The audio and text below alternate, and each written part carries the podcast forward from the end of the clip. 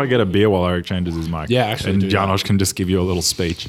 So Miles and I were, were were previously talking about how fucking funny it is that there are people out there who earnestly believe that Bruce Lee could beat Muhammad Ali in a fight. And there's entire sections of the internet out there where people who have very clearly not only never been in a fight, but have probably never touched a woman, will sit there and claim that Bruce Lee has some sort of magic powers that mean that within the context of a street fight, he could beat someone who is 65 kilos and, you know, eight inches, uh, 65 kilos heavier than him, eight inches taller than him, and also one of the greatest athletes who has ever lived, ever. And these people earnestly live in fucking fantasy lands. And I don't understand, one, how these people exist. And I also really want to know. Actually, no, this is an aside. I really want to know what other dumb shit that these people believe. Yeah, I reckon. I really genuinely think these There'd be are a lot of libertarians among them. hundred percent of Yes. libertarians. People who are like, "Don't please tread on me." Yeah, Um, it's yeah, but like like because that's very much like a, it's a pure meritocracy. It's all skill. yeah. There's no physical component to the fight. yeah, the attributes don't matter. Yeah, I think probably these people a lot is there's a very strong overlap with people who are just like, man, if I had fucking tried when I went to school. you know, you know, they're like, no, I've got that raw ability. I've got the, I've got Yeah. things that no one else Yeah. knows about. Yes, Um, these are the everyone is like everyone's a fucking idiot except for me Yeah. who works at Subway. And I watch I watch that intellectual anime, you know? It's people who really think that if they watch a movie long enough, then they, they can make it part of their identity and who they are, and they can replace bits of their missing soul hmm. in the basement with other cool shit. yeah, big crypto guys. Huge crypto energy. Yep, yep. This is a crypto podcast now. What's out? What's the name of that this coin? is the crypto podcast. It's called Trash Coin. Trash coin. Yeah, and Trash Coin tells you right out that it's a Ponzi scheme on the website. Yeah. You can do that, by the way. Really? There was one where they just were like, "Yeah, it's a Ponzi scheme," and people just totally invested in it anyway. They still and then they just best. ripped off, and then they just left. That's insane. And then they were like, "We told you it's a Ponzi scheme." That- that's it. I love that so much. Fucking rules. is it is it legal to run a Ponzi scheme in Australia? Anything's legal in crypto because code is law. Oh, That's how they go. So if you steal something, if you hack the fucking contract, the crypto contract, and you steal things, it doesn't count as stealing because the code let you do it, and therefore it's the code's fault. so You're not at if fault. if I hack into like some kind of government database, Well, uh, only if the government database is in Ethereum. Oh okay, Yeah, which so far not yet. But if a radical change to government policy occurred in the future due to the election of a charismatic individual with a new paradigm, maybe things could change. Yep. someone who is fiscally conservative but also very liberal in select other areas, Yeah. with a passion for for innovation in business and society. Yeah, someone who unites a broad cloth under him, a broad spectrum of people um, with a universal love or at least tolerance. We are, of course, talking about Mark Wahlberg. Yeah. And the funky bunch. yeah. yes. Mark Mark, Wahl- Mark Wahlberg, like yeah, a very like a big tent candidate for everyone except the Vietnamese. Dude, and like have you have you seen the fucking um like the the interviews that he's like given about that incident? No, I'm surprised his media team let those questions through. It's fucking wild. Like, and it basically just like a yeah, I'll do it again. Like, Holy shit. What the fuck? yeah, yeah. He just wigged out and like just like pretty sure he was just like it was like a hotel clerk or something. Some hmm. and it was just like yelling slurs at him and just like beating him with like a phone, and then it was just like blinded him and it was. Holy shit. Yeah. Oh yeah, and this this like they were like, oh fuck, like he destroyed one of his eyes, right? Yeah, yeah, yeah. And he was like, no, no, sorry, I lost that eye while I was fighting for America in Vietnam. Yeah, Damn. Dude beat the shit out of a vet. yeah, Wow. yeah. Well, we can't elect him president anymore. Who's it going to be? Well, it'll have to be the slightly browner Mark Wahlberg, Dwayne the Rock Johnson. Hey, fucking. Hey, we, we did did it. we did it. You're listening to Trash Bunker. Now's the time. Drop the intro. This is the intro. You're listening to Trash Bunker. It's a media analysis, crypto, and fight sports podcast. Do we talk about we talk about uh, films and sometimes TV, and we talk about cinematic universes, and we tell you why every single thing made by a studio or person is evil propaganda, or po- sometimes good propaganda. Actually, sometimes we Mostly it. bad. but mostly bad because most of the world is terrible. This is going to be an ongoing expose by this and ongoing i mean over the course of this podcast over the next like two hours as eric fucking rips and duck what the fuck are you doing anyway. This is a good podcast. This is a professional podcast. Eric's getting the duct tape out. He's duct taping janosch to his seat so that janosch can't get away from this discussion. He looks he's got like he's got designs on me but i'm on the other side of the table. He can't reach what could happen. I'm your boy handsome miles Nice. who else is here No, I'm not here.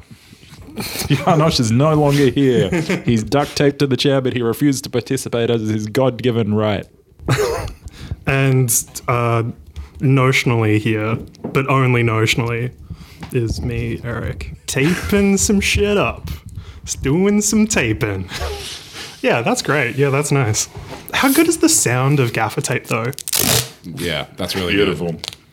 Music to my ears. Fuck, my brain is just absolutely jelly right now. Bro, we have like so many uh, neurochemical adjusting things in the house. Like, is this, are you going to do it? Are you going to have a cup of tea on the pod? Oh, I might have a cup of tea on the pod. We've been promising it for years. This is the Yeah. one where Janosch does a cup of tea. Yeah, yeah, it might hapen. It's time for some spicy Yeah. robos. The only the only way that you're gonna know whether or not this happens if you stick it out to the end. I made it this far. Congratulations, honestly.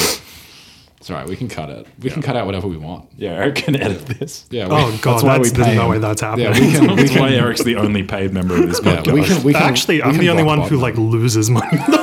Oh, damn.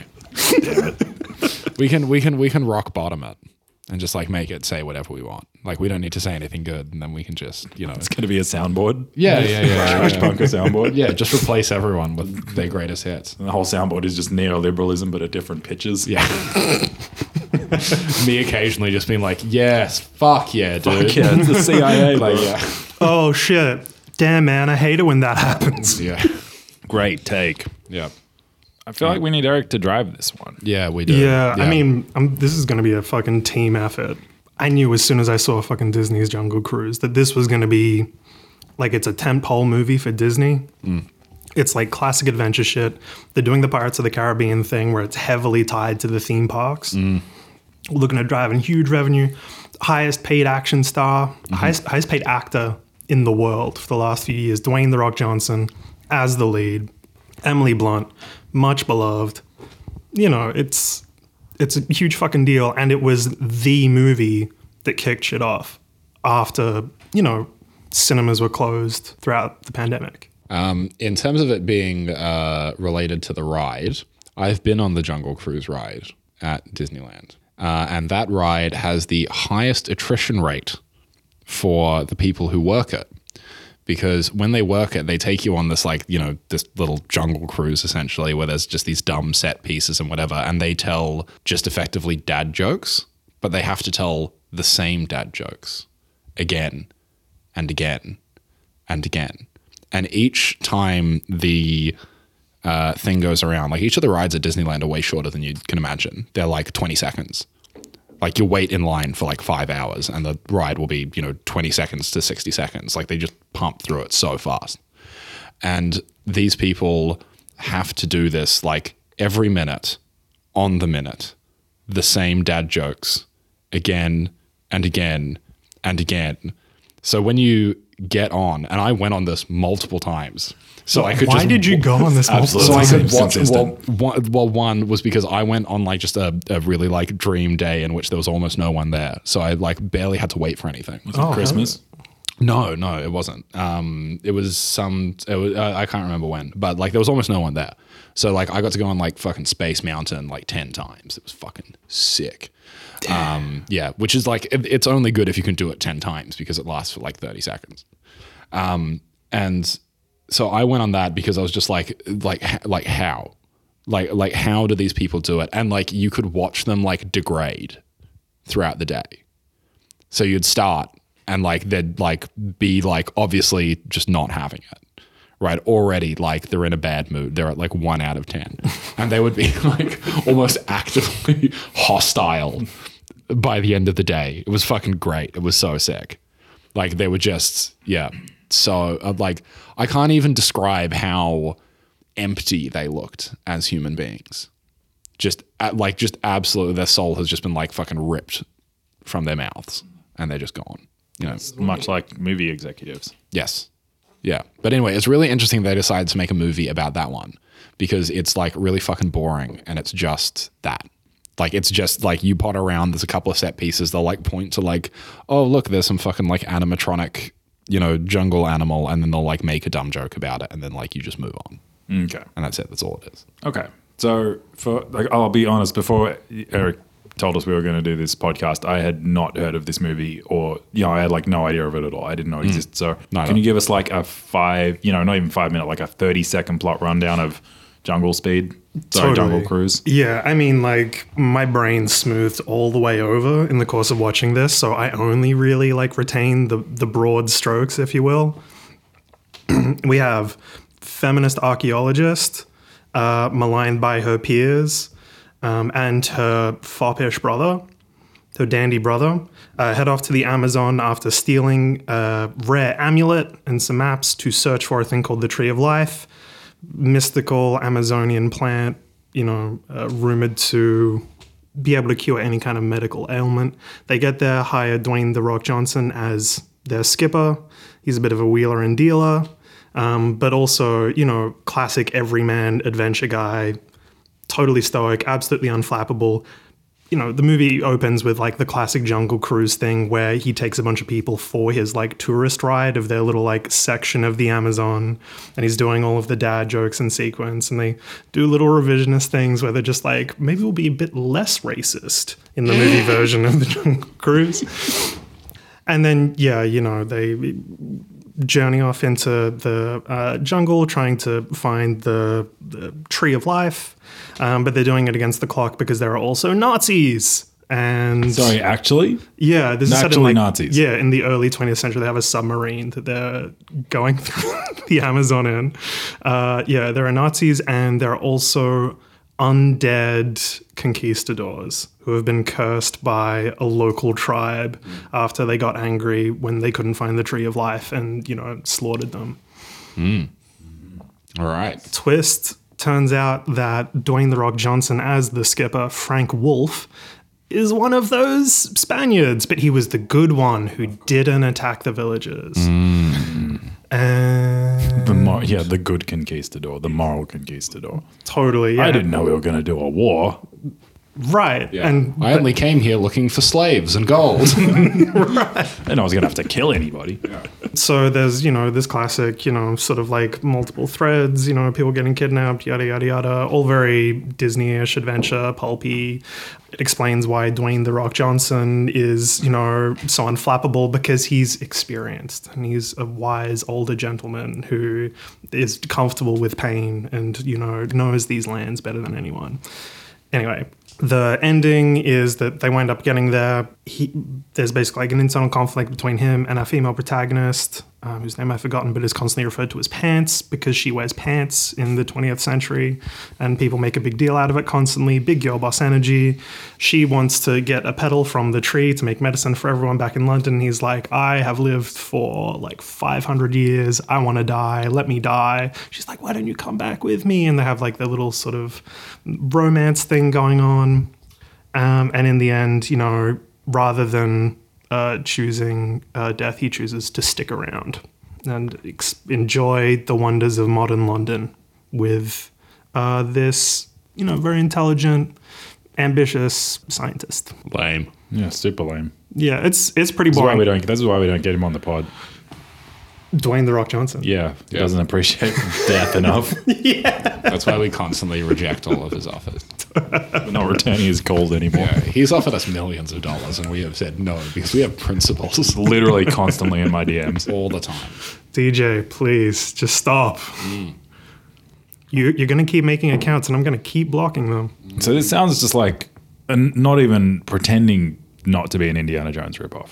Oh, totally. I Okay. mean, well prior to Jungle Cruise being a thing, Dwayne the Rock Johnson, who was a producer on this, and we'll get into that, his producing because he's been doing a lot of that since 2011, which is a which is a hallmark year for him. He said in an interview with Jamie Foxx in I think 2016, promoting Skyscraper on the Grey Goose off script YouTube channel. Sorry, I'm just giving way too many details here, but he said that he had always admired Harrison Ford. He was like a key influence for him.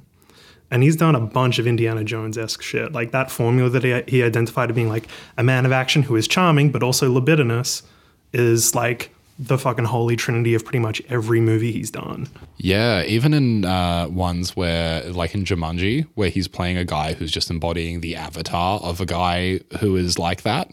Yeah, he still always gets to just be Indiana Jones. Like even when he's not Indiana Jones. Yeah, he's huge, huge Indiana Jones. Yeah, Yeah, Indiana Jones, but with none of that like lame regular body size yeah, exactly. For losers. for losers. He's a cool, relatable Indiana Jones with biceps the size of your head. Totally. He's fucking up the scientific. He's just skewing the numbers on the scientific black pill just further and further into the red for ordinary, everyday guys.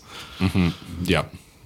uh, just by his mere presence. Yeah, I mean, even in 2021's Red Notice, tentpole mockbuster, as they call them now for, for Netflix, the last sequence of the film is him doing Indiana Jones dress ups. For some reason, they have to go to a Nazi bunker in the middle of the Amazon again. Wow. Well, yeah, well, there's a lot of a lot of Nazis in his. Okay, so and his next movie is, I think, a DC one. Black Adam. Yes. Yeah, so Black Adam's interesting. I mean, maybe we can build up to what's going on in Black Adam with Please. just like a quick overview Right, of yeah. his filmography. Yeah, just take ta just take us on this ride. Take Yeah. us on this jungle cruise. Aaron. The, you can't. That's Wait a minute. Just like I get Dwayne. The Rock Johnson, we are blasting and cruising our way through this podcast. You like that one? That was very good. I, I really appreciate Take that. us That joke was about steroids, everyone. Being on the gear. yeah, there are ways in which you can take steroids, and that is one of the popular ways in which you can dose steroids. That's why they call him the Scorpion King, because he's always, you know, getting Always. a pinch in the butt. Yes, fucking there it is. So, um, yeah, there's like a few distinct phases of The Rock's career. I mean, like the, you know me, I always want to go way, way back to the very beginning. Do what you got to do, baby. Go Dan Let's just- Carlin on it. Damn, who? Dan Carlin. Who's that? He's the hardcore history guy. oh shit. He's the guy who he's great because his podcasts are always like, now I, 12 I'm going to hours do a long. po- yeah, because it's like we're going to do a podcast of World War One, so we need to start in 1723 and talk about the fucking birth of the Habsburg cousin or whatever. Anyway, carry on. That's that's a great way to have a series of many pods that people are signed up to subscribe for. Mm. Uh, yeah, so he like he grew up poor in a wrestling family. We'll bring up extra detail for all this shit. This is just like the broad overview. Grew up poor in Hawaii. Um, was doing crimes. Got arrested a bunch of times. Got a scholarship to play football because he was always a big dude, very strong. Uh, that didn't really work out. Went into wrestling. Obviously, you know, had success there after a while, though it was a rocky start um, until he turned heel as the People's Champion, The Rock. Then he, you know, kind of made the transition to films after The Mummy Returns. He was only in it for like seven minutes, but people loved him in it. And then he, for The Scorpion King, got the highest, then, and it may still be the highest debut paycheck for any leading man 5.5 million. First time leading man for The Scorpion King Wow. people thought that was pretty good. You know, it's fairly well received. Anyway, so f- that comes out in like 2002. From then all the way through to like 2010, uh, he's like having a bad time in Hollywood. They're all just like, bro, like all of the leads, you know, you got to slim down, you got to conform to this kind of like conventional Hollywood leading man look that we've got for you. So he keeps getting smaller and smaller and um, Always a mistake. never get smaller. Yeah, we're all about degrowth except of yourself. Yes. Yeah, exactly. Limit consumption of the society, endless consumption for the individual. Yeah, so he does. I mean, just like quick rundown. You know, like uh, he does Walking Tall, the a movie called The Rundown, uh, Be Cool, Doom, Southland Tales, Gridiron Gang, The Game Plan, Get Smart, Race to Witch Mountain, The Tooth Fairy, which was probably like his low point. And around about then, he's going like, you know what? I'm getting a bunch of films here, but I'm not like having a great time. He gets depressed. He like he breaks up with his wife in 2008. Um, he, you know, arguably you know, there's like a few rumory things we can get into there. I spent like fucking eight hours on the Lipstick Alley forums looking for like gossip and dirt on Dwayne The Rock Johnson and melted my fucking brain. I do not recommend ever doing this. It's Dedication, Eric. We appreciate it. Yeah, cheers. Just taking the psychic hits so you don't have to, dear listeners. That's how much we love you. Just put in the irony bit there. Nope. Nope. Eric is the psychic shield of the world. Oh God. Yeah, if if if that was true, it would all be fucked. We put you up on the cross. Eric, Eric died for our sin, your sins, listeners. taking the hits. Yeah, Anyway, yeah. So around about, I think it's 2010, he changes over management um, and gets his, you know, newly ex-wife Dany Garcia, who had been a driving force for, for him. You know, they met in college when he was having a terrible time. He was super depressed. She was like, "This guy's got something. I'm going to help him get his grades back, structure his life." You know, she was like a junior VP, I think. I hope I'm not selling her short there. She was some kind of VP at Merrill Lynch for a while there before she, mm-hmm. you know, quit to do her own businesses and shortly thereafter, like manage Dwayne The Rock Johnson's career and like set up a production company with him and all these side businesses. I mean, each of them is probably going to be like billionaires within the year. Uh, hmm. Their, you know, enterprises alone, you know, have valuations that would put them like each in excess of, I think, like 800 million, God possibly damn. more. Like they are very wealthy. Fuck. And sh so she made a smart call to like, you know, stay in with, you this. keep backing that, keep backing that guy. Yeah. So I take it it wasn't like a particularly messy divorce.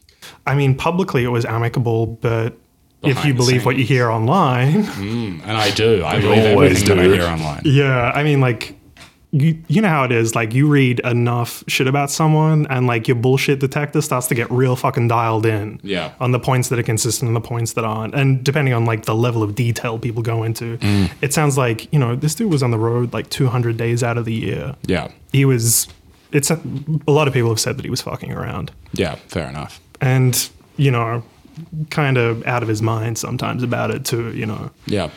so his current wife lauren hashian mm. he met two years before he divorced his wife on the set of the game plan. And you know she was in the girlfriend zone right up until a few years ago. Mm. Right about when the presidential rock talk starts coming through Now I'm getting interested, Eric. yeah, yeah. And so like you compare Dany Garcia and Lauren Hashi Hashian, wife one and wife two. Wife one, taking a lot of wins, a lot of monetary material wins. You know, I think she's married now to Dwayne's previous PT. Really? Yeah. Wow. Interesting. Yeah. The man behind the man. And the woman behind the man. Behind the man behind the man. Whereas Lauren's super private. Dany's very public. Whereas, yeah, Lauren has been like very much in the shadows this whole time. Uh, but you know, I mean, she's she's winning in her own right if that's what she wants.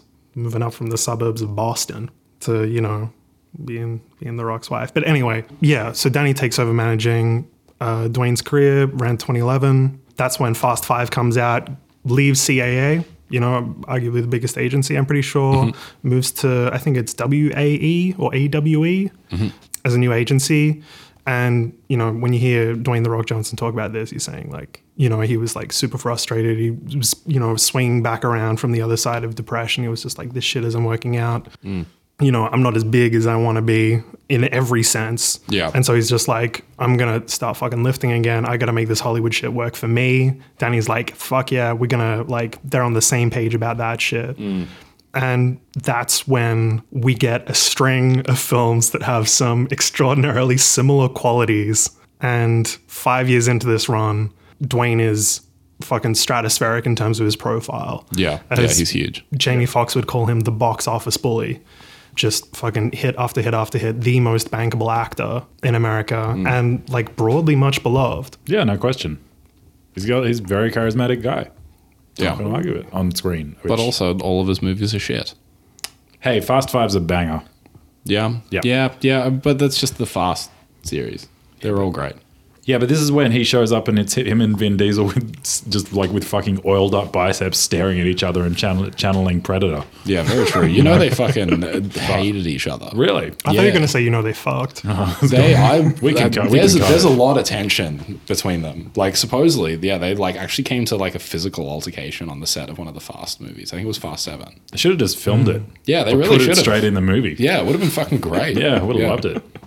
Yeah, it would have been awesome. Yeah. Um, no, Fast Five's a banger. Anyway, Fast Five's fucking great. great movie. Yeah, totally. It's oiled I mean, up. how would you It's describe? so oily. oh, so he's constantly sweating. Yeah, And constantly. he's wearing his like. Uh, I'm not sure if he Tactical tank top. right the fucking Under Armour branded. yeah, yeah. Totally. Yeah, he has like a like an Under Armour line of his own. I think it's called like Planet Rock or Project Rock or something like that. I don't know. But yeah, the very image Under of a a rock. JSOC, a JSOC style operator. Yeah. So how would you describe Hobbs in that film? Uh, I don't think Hobbs is Hobbs. Is he Hobbs in that film? That's his name. so, this is yeah, how much I actually paid Yeah, attention. I was like, oh, it's The Rock. Yeah. Well, he's he's on the side of the law, but he's not like a he's not one of those uh, stuck up lawmen. You know, he's cool. He's a cool lawman, and once he sees that Vin Diesel's just doing everything for family, he comes around, And that's and the he's very heroic. the whole FF thing, right? Like choosing honor over duty. Mm, that's exactly right. He's a very honorable lawman. Totally. Yeah, and that's like that's a fucking one of the core threads that runs through all of these films. Like when it comes down to it, pretty much every single time he is honorable as fuck. There are a couple of exceptions here, like Pain and Gain, which came a couple of years later, but Dwayne didn't like he was ready to leave that film like it took a lot to persuade him to get him to stay around and you know it kind of worked for some of his audiences like you know the wrestling he like he does every now and again you know he regularly you know keeps the wrestling audience topped up and like the you know aspirationally big dudes and big dudes who love big dudes crowd so does that track That 100% tracks. So, so what? He'll just, he'll just what turn up at a WWE. You know, I assume they'll just be like, "Oh, and who's this? It's the by God, it's the Rock's music." Something like that. it's the rock rapping with Tech N9ne right? Yeah. It's about drive, it's about power. We stay hungry, we devour. yeah Oh no God, yeah that was so Comes in bad. and fucking smashes a chair over someone and leaves, kind of thing. Absolutely. Yeah, okay. Yeah. Yeah. I mean, like, I think the highest selling WrestleMania was like a special event where The Rock came back in, I think, 2012, or maybe more recently. I can't remember, but one of them. He's getting fucking old to do wrestling. He's, oh, fuck, I think he's in his 50s now. Yeah, because like I remember even back in the day, like there were the matches that like Vince McMahon did back when he was sort of in his fifties, but you could mm. tell that he wasn't moving that good. We should do a pod about Vince McMahon. Actually, we oh, really un- should. unironically. we, we we should actually go into Vince McMahon because he's fucking weird. Yeah. and like uh-huh. looking at that era where wrestling starts to play with breaking the illusion mm. and sort of like poisoning the illusion with reality and vice versa to sort of just create this weird nebulous zone where the game is now figuring out what is real and what is not. Oh, yeah. Yeah, yeah, yeah. He gets he gets into like this. Yeah, he does he does a lot of like really like wild shit around the time that um fucking what's his name leaves and goes to WCW. I don't know. We'd have to dig Van into Damme? it. Yeah, no, No, not Van not Van Damme. We'll, we'll dig into this. This is definitely a future pod, but we'll put Oh, it Oh yeah. Van Damme's the fucking He's the act- like the, he's the the actor. Belgian. Jean-Claude, Yeah, yeah. I'm He's- thinking he's of the someone else. French guy. French French Bruce Lee. Yeah. hey, you big tough guy. Why don't you come say that there to my face?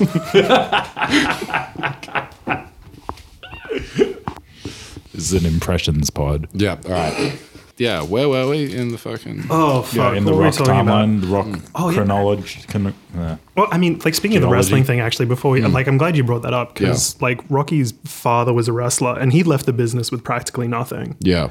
And so that was like a key reason for him to get out while he was ahead, like at the top of his game. It's like super bankable, highest profile. Like he knows the best thing he can do for his body and, you know, his lifestyle long term is to make the move to something else. He was originally thinking, you know, like a sitcom or something, but then the Mummy Returns thing came up and he just ran with it. Yeah, yeah, yeah. No, like that that absolutely makes sense because, you know, it's as like a probability game, the longer you stay in wrestling, the probability to you doing a Chris Benoit becomes one. Yeah.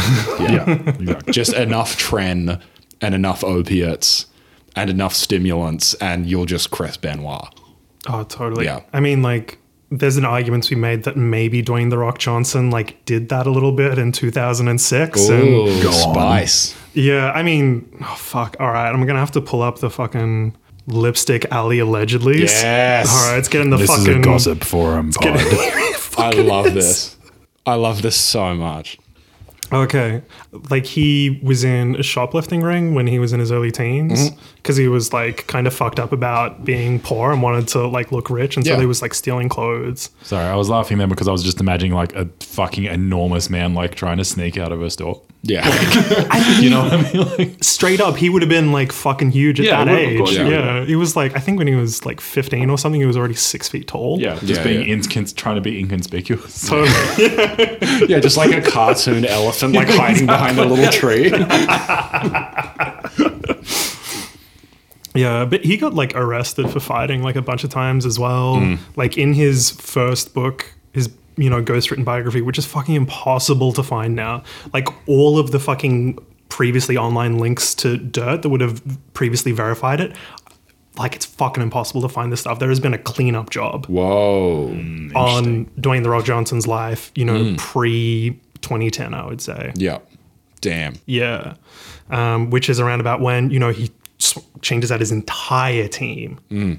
agent, manager, PR group, Yeah. all of these people fucking rinsed out.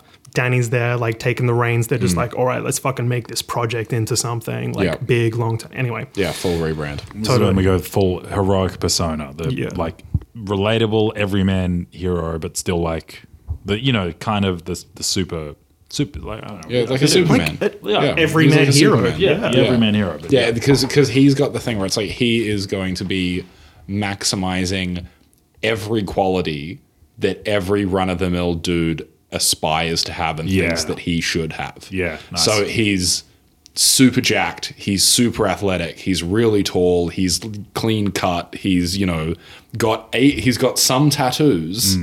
But um, cultural ones. Yeah, yeah, yeah. But e- but even then, like tattoos are like quite. I think like yeah. I think most people would like would like. It's like the midlife crisis thing. It's hmm. like you want to drive fast cars and have a shitty little tribal tattoo. Yeah, and he's he's got like great teeth, and he's very honorable and charming and charismatic and all this. Stuff. Exactly. Yeah, yeah. He's an action movie star. He's like living the life that everyone you know thinks that they want. Yeah, You know, like like like he is in a way like trying to become like the platonic ideal of the American man. Yeah, like the yeah, modern yeah. American man. yeah, that's right. Yeah. yeah. If anyone's winning at it, it's him, right? Oh yeah, Oh, I yeah. would fucking want to be The Rock so bad. Oh yeah, That's a exactly. fucking great time. of course you would. Why I've- wouldn't you? I've thought about this for years about how bad I would love to be The Rock. I would give everything up. I would betray everyone that I know and love to be The Rock. But Janosch, that's so ironic because the first step to being The Rock is being deeply, deeply honorable. Yeah, no, I don't think so. I don't like. I, like, I think I think that anyone that gets to a position of like that kind of success is like a fucking monster. Right? Well, but the idea of the rock, but the idea of the rock, I want to be. I just at least want to be that jacked. It's like um like, like Clint Eastwood kind of thing, right? Like Yes. for this generation. Yeah, yeah, yeah, yeah. But slightly less racist. I said for this generation. Yeah, for sure. Yeah, actually, yeah, for the times, Yeah. like fucking Clint Eastwood. Ticket all the boxes. yeah, yeah, yeah, ticking all the boxes. Yeah. Yeah, DJ slightly more legitimately masculine. I. Yes. Yeah, yeah, yeah. Yeah, Clint Eastwood like also used to hide um, uh, the fact that he used to lift weights. Really? Yeah, so a lot of these older stars, like lifting weights was seen as something that was conspicuously gay. So, yeah, yeah, yeah. So Arnold Schwarzenegger was huge for like Arnold Schwarzenegger, Sylvester Stallone were gigantic in this turn of like action movie stars hmm. to being jacked. Because they like would obviously have to lift weights to maintain sort of a relatively athletic figure and do whatever. Unless you were someone like Charles Bronson or something who just looked like a pug dog but you would but but there was actual like resistance and they would lie about it and they'd be like no i don't lift weights i'm not a i'm not like a i was about to say a slur there but like, This is a family friendly podcast. yeah yeah yeah yeah but i was uh but yeah like like they would literally just like come out with it and just be like no like absolutely not how dare you insinuate that i lift weights That's fucking wild. But also because Dwayne The Rock Johnson has previously said that this was how he turned around his first bout of depression as a teen. Yeah. When he was like, after they got evicted, he was like, oh, fuck, you know, like I have some control over my body. I'm going to hit the gym. And if I get jacked and if I get big and strong, that's going to like give me some, some options. Yeah. and so psychologically, he's like said explicitly in this uh, fucking GQ interview that let me see if I can pull this shit up because it's like in, in oh, there's so many fucking interviews. To Fucking hate GQ and every cunt who reads GQ. Well, you don't like watch recommendations? Yeah. Your watch recommendations in the 21st century. Fucking grow up. you don't want 21 leather belts every, every man must own? My brother in Christ, you let your entire personality be determined by watchnext.serve recommend. Yeah. Man, but fucking like yeah, but it's not only that. It's like the bullshit about like, oh, well, like these are all the books that every man should read, and it's like fucking uh, meditations by Marcus Aurelius and It's mad uh, because you can't finish a yeah, book. Huckleberry Finn. Excuse me. I have I have li- I have listened to five of the twenty one Master and Commander books as an audiobook narrated by Patrick Tull. All right, so I've fucking got through plenty of books. Thank you. Right, all of them just daring tales of naval heroics as read to me by a British man with a very gruff yet soothing voice. Yeah, but on the other hand, Janosch, here's a listicle of five cigar cutters every man should buy. yeah, no, no. I'm I'm now just no. I'm I'm better than these people because I now know what a staysail is. You know what, Janusz? I agree. Yeah. Couldn't agree more. Yeah, I agree. He said in this interview, how I equated it in my head was that I could go out and do something using my own commitment, my own two hands that would enable me to make money somehow. And then we would never get evicted again. That's why I hit the gym, the YMCA. And the thing is, I still wake up in the morning with some deep seated fear that I have to keep working out so that I don't get evicted tomorrow. Someday I'll probably need to dredge up that stuff with a psychiatrist and figure it out. Until then, this interview is, you know, paraphrasing here, a pretty good alternative. Put in the work, put in the hours, and take what's ours. That's so consistent with his public image too. Yep. Yeah, that just like the hustle culture thing. Oh, yeah, You the know fucking that? Yeah, Yep. infinite adrenaline tap to just like wake up at 4 a.m. and just like rise and Do stuff. do and just be like a, a slew of motivational quotes you can jam together Yeah. 100%. on a YouTube video. Yeah. Anyway, so yeah, apparently he strangled a woman for insulting his dad. Like, Yeah. Yep. Yeah. Just got to fucking rise and grind, baby. Allegedly, you know, I'm paraphrasing what someone else reported from this book I couldn't find, but he said, Yeah. yeah, that he admitted, I'm quoting the fucking post here, but he admitted to strangling some chick. He felt insulted his dad at a party. End quote. Uh, Yep. And entrepreneur lesson number one, right? You need to ensure that you are receiving respect and you can't let yourself be disrespected. Because if other people see you being disrespected, then they're not going to want to invest in you.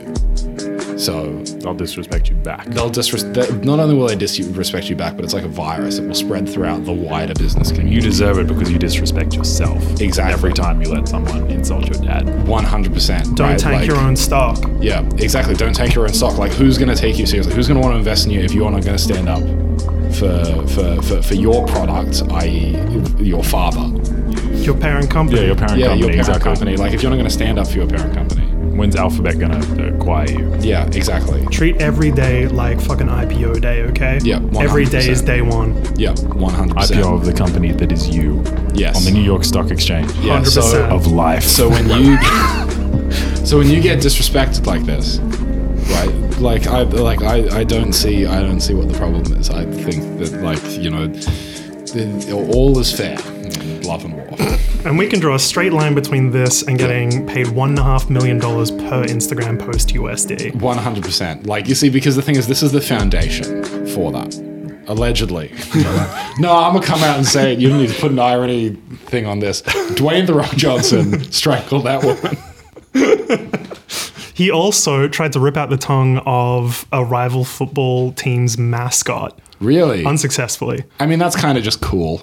Yeah. Yeah, I give that as just like dumb. What was like, the mascot? Sports showboating. Uh, the team was the Aztecs. Oh. oh, That feels worse. that does feel worse. Yeah, like a fucking Especially Central since he's American especially since it's an undead conquistador. That's got all kinds of um unsavory connotations, doesn't it? There's some shit going on there. He yeah. just is in real life, and he was like, "I finally have told the world my secret."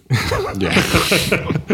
Well, he's fucking constantly remixing his own history into something more pa- like palatable. It's very 21st Yeah, century. yeah, yeah, which is kind of weird, particularly if he's doing the the scrubbing of like the darker parts of his history. Because I think it was like probably a bit more consistent with his character when he was like purely a wrestler kind of movie guy. Yeah. Because the whole thing there is like a well, I can like I am a bit of a heel as a wrestler, or at least started as a bit of a heel as a wrestler, and now like I'm mm. just an action movie guy. And this is a, this is a pretty interesting approach as well. Actually, if you treat if you compare it to you know Trump in the last four years, so Oh, he's been compared to Trump quite a yeah, bit yeah, over the yeah, last yeah, sure. But if we just have a, mm. if we just do a little bit of a dive, so obviously he's doing a remix of its past, but it's in a different way where he's just coming out and being this like uber American, nice guy, heroic figure. So if you do, if it ever comes out, then goes like, oh, Dwayne the Rock Johnson strangled a woman because she insulted his dad. Everyone's like, I don't like, I don't know if the Rock could do something like that. You know, he seems like such a nice guy. And if someone said Trump strangled a woman, people were like, yeah, but I don't fucking care because he tells it like it is. You know, like it's sort of the op- the opposite approach, the more totally. yeah palatable approach. It's Yeah. yeah. You have to work way harder to hold that approach down. But Yeah. like if you nail it, you win. Well, as Yeah. uh, I think it's was it NBC or like Universal chairman Ron Meyer, I think it was. Mm. You know, he hits all four quadrants. Quadrants. Young women, older women, young men, older men. Everyone fucking likes this guy mm. yeah. for different reasons. Yeah. And also, like, as it, it, it also, when you do that type of thing, it gives you license to do even more wild shit. Yeah. Because that's exactly what happened with, like, I think another really good example of this is what happened with Jimmy Savile, where you, Jimmy Savile, the the the, the television presenter and like radio DJ. DJ Oh, yeah, yeah, from yeah, the yeah. UK, Fucking devil. who ended up just like raping and sexually assaulting hundreds of children. Basically, was able to do that by being so like having this public image that was so ubiquitous, right? He was just in on everyone's TV, on the radio every day. Like you couldn't turn on the TV without looking at Jimmy Savile, and he would have this like persona where he like gives lots of charity and he goes around and he would travel the country constantly, never staying in one place for too long and just like dropping into like people's houses and just making physical appearances constantly. He was like the perfect celebrity. He would just rock up, charm people, be on his way, and then you just see him on TV Has Dwayne the Rock Johnson ever done something like that? all the time. Like this is something that Dwayne the Rock Johnson does a lot as well. Because he will constantly do stuff like um, one of the things that he does all the time is the uh, the Hollywood tour buses. So obviously these buses have a really defined route. We're going to go to to this star's house and the star's house and the star's house. So they leave at the same time. They follow a really consistent route. And oh, wouldn't you know? It's just oh, the Dwayne Dwayne the Rock Johnson's just pulled up. Would you believe it? He's just pulled up on the thing. And like, yeah, there it is. Yeah, yeah, yeah. Okay, yes. So make but- sure it's on video, of course. but he he does this constantly, constantly, right? Like it just it, again, just making appearances and doing this sort of stuff, and just always being in everyone's face. So Jimmy Savile used that as a cover, so people wouldn't believe his things about sexual assault. So he would get away with like some wild stuff, and some of the stuff that like people were talking about and ended up, you know, him getting well, not even charged with because he died before any of the charges could land but a lot of that stuff was heinous to the point of driving up to uh, like a children's hospital and then taking a bunch of like 13 year old psychiatric patients and just like piling them in his car and just being like, we're going out for an adventure. Oh, dear Lord. Yeah. And then he just like take them back to like his apartment and rape them. Fuck. Yeah. Which I'm not saying Dwayne the Rock Johnson. I'm 100% does. saying that this is what Dwayne The Rock Johnson does. Uh, I mean, do we want to do a fucking allegedly from Lipstick Alley Yes, again? can we, can we do all of the allegedlys from from Lipstick Alley? Because like I I love gossip so much. I'm a messy bitch who loves gossip. oh, we all are deep down. yeah. Fucking social Yeah, animals. anyone who says that they're not is just an absolute fucking liar, or they're boring. or an intellectual like me. Yeah, no, shut up. give me drama. Give me filth. Okay, so look, we might abbreviate this, but I'm just going to read it out for the boys and we'll keep in whatever sort of hits. But Hmm. Hell yeah. This is like the main, messiest, like main indicative thing, right? Yes. Submitted anonymously. Obviously, this is a fucking rumor forum. Allegedly, allegedly, fucking allegedly. Here we go. Yes, it's true. Dwayne slept around on his wife. We had encounters in 1998 and then again in 2001. The first time we met, he the first time we met, he had come to a town nearby where I went to school. I was in college at the time and he was there for an untaped show.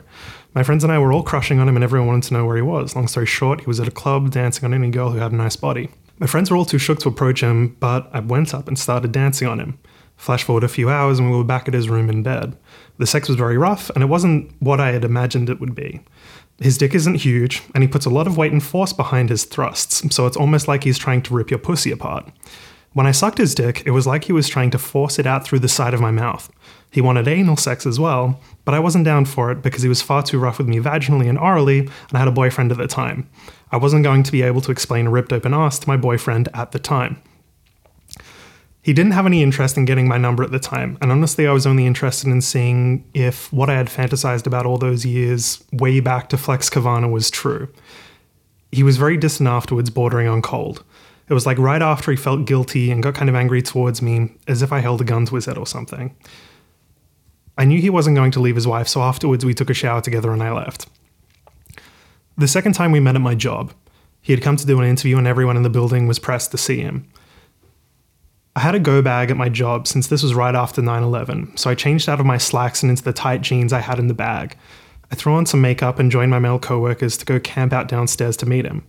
He had bodyguards all around him. There was no way to get close. Then one of my coworkers said something about University of Miami that made him approach us.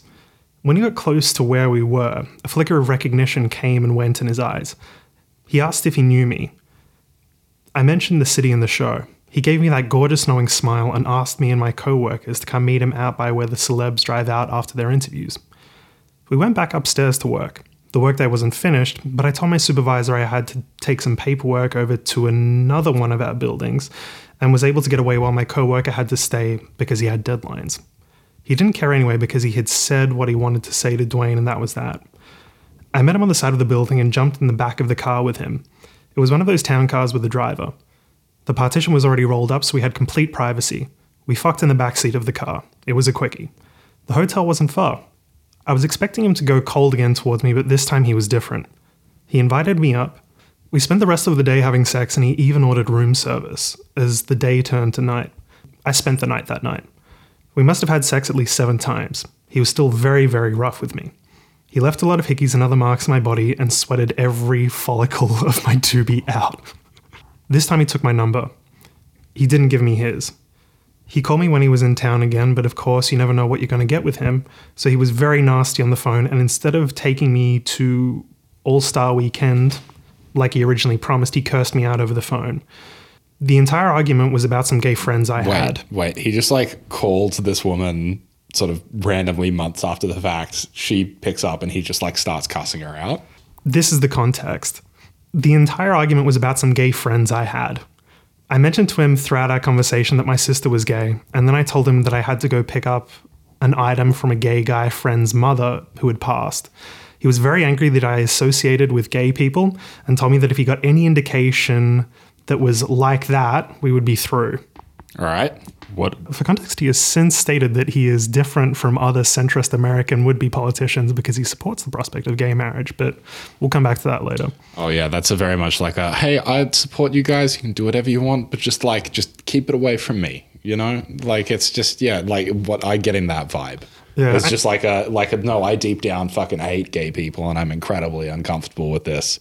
But for the sake of not losing any major political points, I'm just going to pretend that like actually I'm fine with extending rights to them, but the ones that like I can do in such a way that doesn't involve me actually accepting them in any way, shape, or form.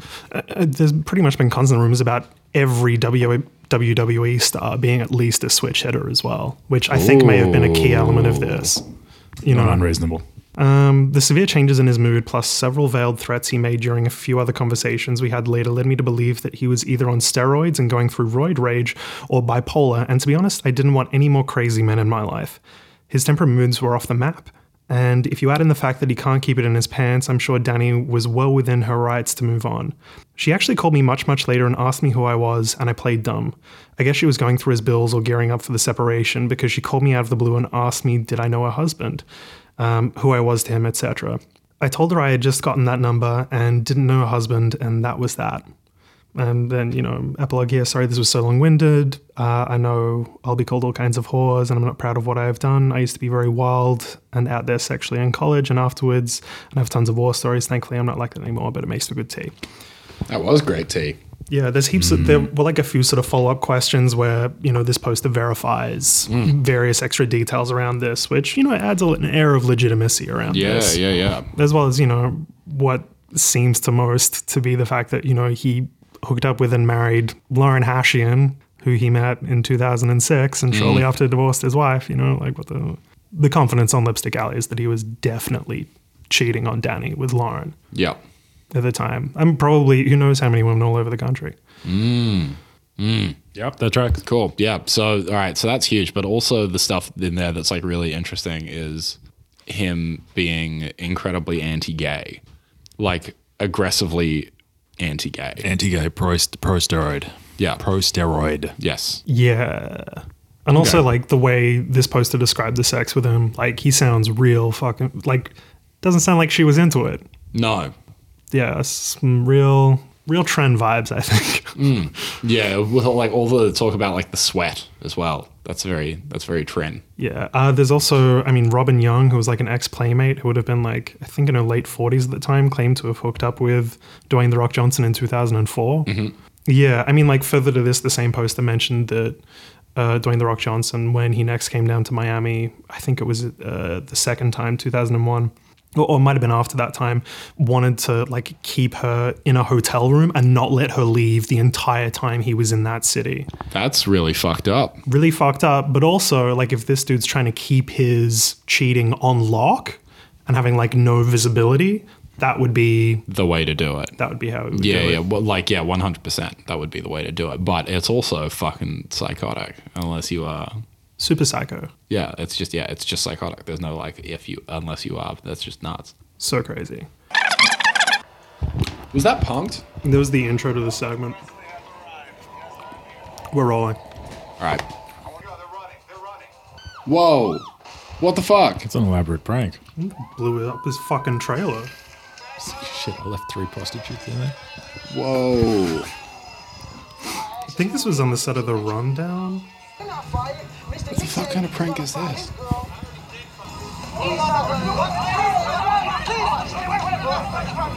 Let me just say something. Rock, you just been punked. Can Yo, that was creepy. Yeah, a little bit. That was fucking really creepy. He was about to fucking deck that guy, right? Yeah, no, no, no. But the thing that's creepy is like, so they go like, you got punked, and it's like that. Ah, and he's like death staring the guy, and then he immediately just like. But the way in which he clicks into like, ah, you Realizing he me." must be on film. Yeah, realizing he must be on film is in like it's insane. It's not a natural, like it's not a natural like, oh my god. It's like he just like snaps. yeah. Like I've never, I like people's faces don't change that fast. Like like he just like immediately goes into I'm on film mode. Also, what was kind of weird was like, you know, obviously fucking massive fire and firefighters Yeah. and this kind of thing. And he was like weirdly fine with it for a really long time until someone was like blaming it on him. Yeah. Like he Yeah. was just like, you know, I don't know. I found that kind of weird. That he was just like, oh, yeah, that's just on fire. Yeah. Oh, Yeah. it wasn't was me. Fuck, I don't know. No, I mean, I, like, I mean, I guess that it kind of found that makes odd. sense. Like, because I would have uh, He had was like, I I don't know. He was just like, oh, I don't know.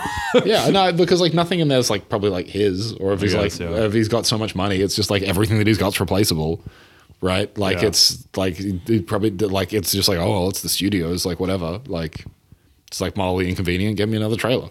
Like that seems like kind of normal to me. Okay. Like that seems fine, but it's that that fucking snap bit at the end, Yeah. real scary. Because he's like, yeah, he's about to tee off, and he's like really angry, but it's, I don't know, it just seems like kind of fucking psychotic the way in which he mm-hmm. can just, you know, immediately switch. Go from pushing a cop out of the way to get in like striking distance of this guy who's giving him shit Yeah.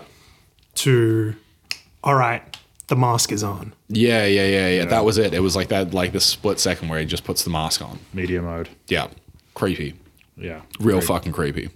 Yeah, so this is, I mean, this is a way of like bridging us back to sort of like what got us down that fucking crazy tangent, which is the idea of, you know, like him scrubbing his history, Yeah, cleaning up yeah, all of this stuff.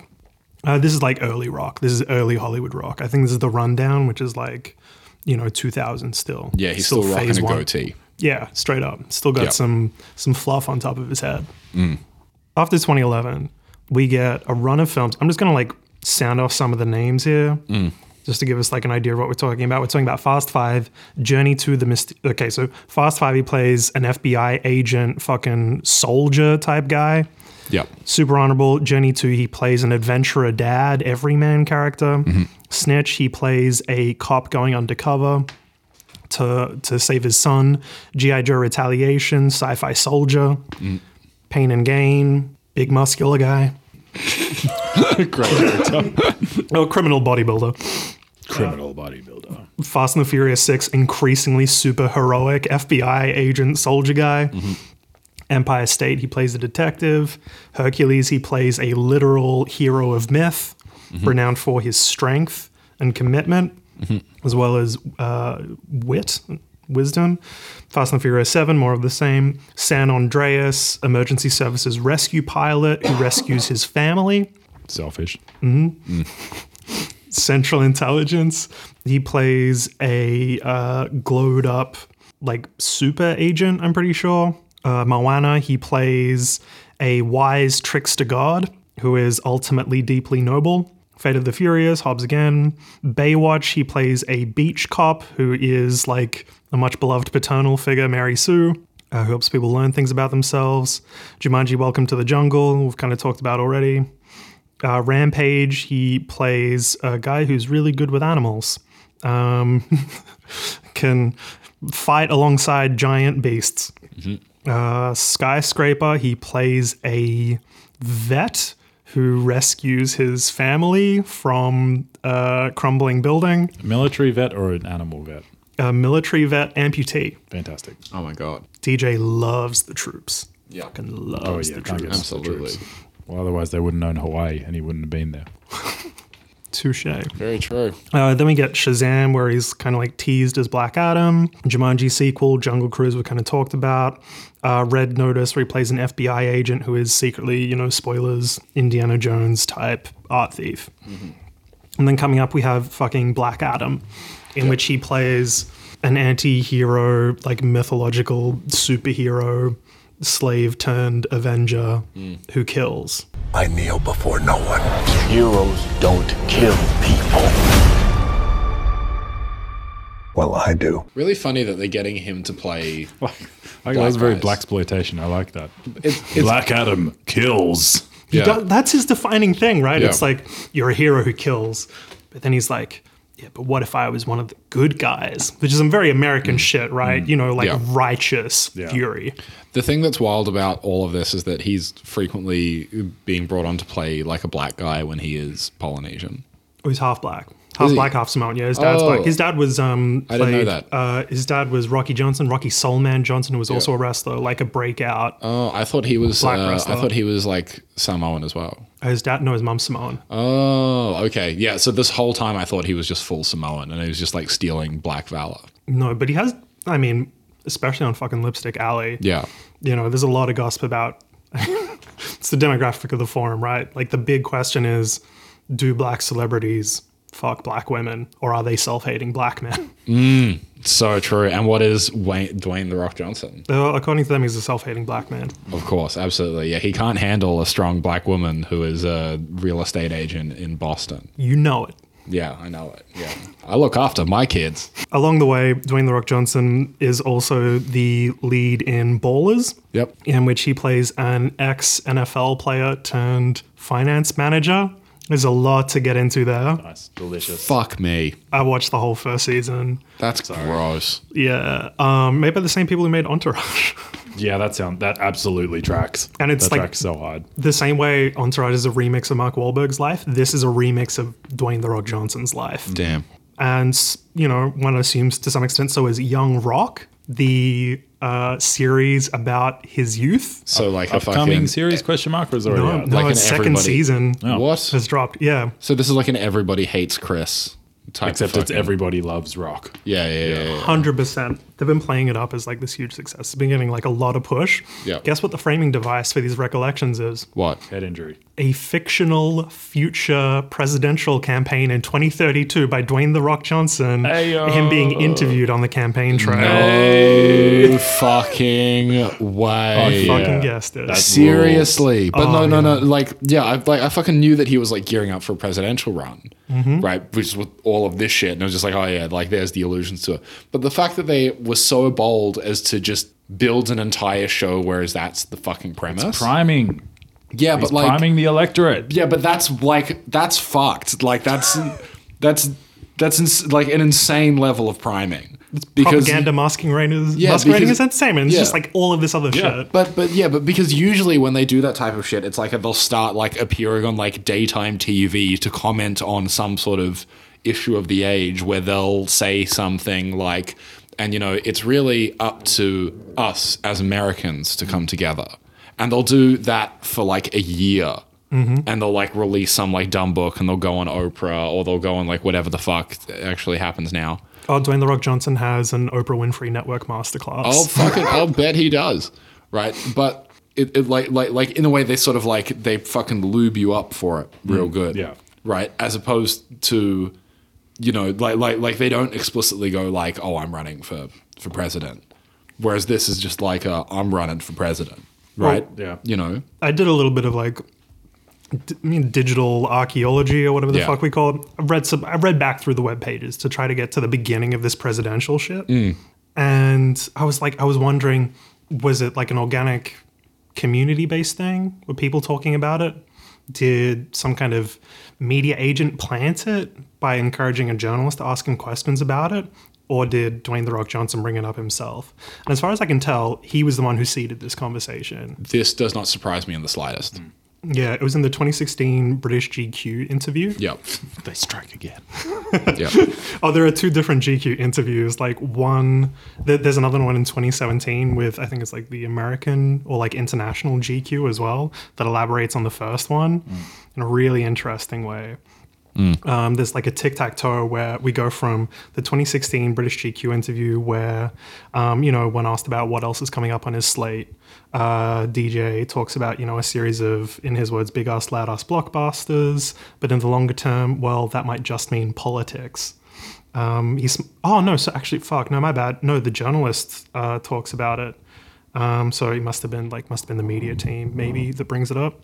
Maybe. Yeah. Um, Here's, here's the list of pre-approved questions. 100%. Yeah. Yeah. Yeah, at this point, like 2016, you know, the machine is well oiled. There is a fucking plan. Yeah. Yeah, his initial response that so this is the thing that gets all this shit rolling. Um, and I'll try to get across all of this, like the fucking thing, with like as quickly as possible. But he says, you know, I'll be honest, I haven't ruled politics out. Um, I'm not being coy when I say that, but at the moment, I'm not sure. I can't deny that the thought of being governor, the thought of being president is alluring. And beyond that, it would be an opportunity to make a real impact on people's lives on a global scale. There are a lot of other things I want to do first. Following this, there is a Washington Post opinion piece responding to this other media piece. This is some real fucking like discourse shit, right? Where, you know, there's a lot more built up.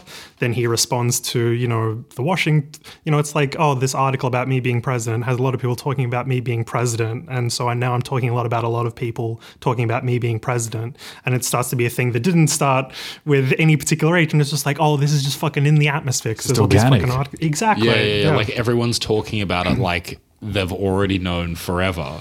And this is just sort of like a given. There's not like, a, oh, wow, that's really interesting. You're thinking about running for president. Like everyone's just already like has accepted this. Yeah, it's like, and you know, is wow, I. I can't believe everyone's talking about this. And you know, I haven't really given it much thought, but here's my 12 point policy plan. Yeah.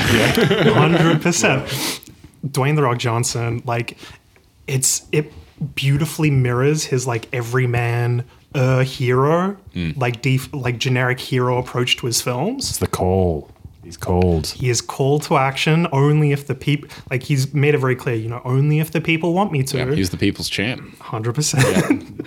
Um, but he's also been very neutral, very very neutral. Yeah, yeah, he's he's doing that fucking like American Psycho speech where he's like, "We need cleaner energy and more schools, and you know, but we also need economic growth and, And yeah. troops. yes, yeah, yeah. Oh, we yeah. need to respect the veterans and make sure that we have, you know, enough for our police and emergency services." Totally. It's even more like psycho cipher than that. Like Yeah. in an Insta post, res- you know, sort of responding to the Washington Post piece, that, you know, he says uh, more and more pieces like this are popping up due to the presidential election. They're cool slash fun to read. This is in 2016, obviously. Um, and I care deeply, capitalized about our country. And the idea of one day becoming president to create real positive impact on global change is very alluring. But until that possible day, the most important thing right now is strong, honest leadership from our current and future leaders of the country. Um, then, following this, the next big media piece is in 2017 from American slash International GQ, which I can only characterize as wall to wall emotional fellatio. Yep. This thing is like non stop love for the big man. Uh, I mean, there's like heaps of shit that we can pull out from this. Th- the piece was initially called Vote the Rock God damn. Yeah, that's not subtle. At all. It was then renamed to Dwayne Johnson for president. That's somehow less subtle. Yeah. Mm-hmm. Vote the Rock is at least like a nice play on words. The main points they make are that he's been reached out to by endorsement from both parties, which he did not give in the 2016 election. Yep. Although he has said that previously he did vote for either party. And once a president comes in, he backs them 110%. Nice. Mm-hmm. Because he's an American first. Yep. 100%. Absolutely. Yep. When asked specifically about if he supported the uh, Muslim ban, which had recently just happened before the interview, he was like, no, I'm definitely not for that. You know, that's against the spirit of America. But you said you back the president 100%. Interesting, right?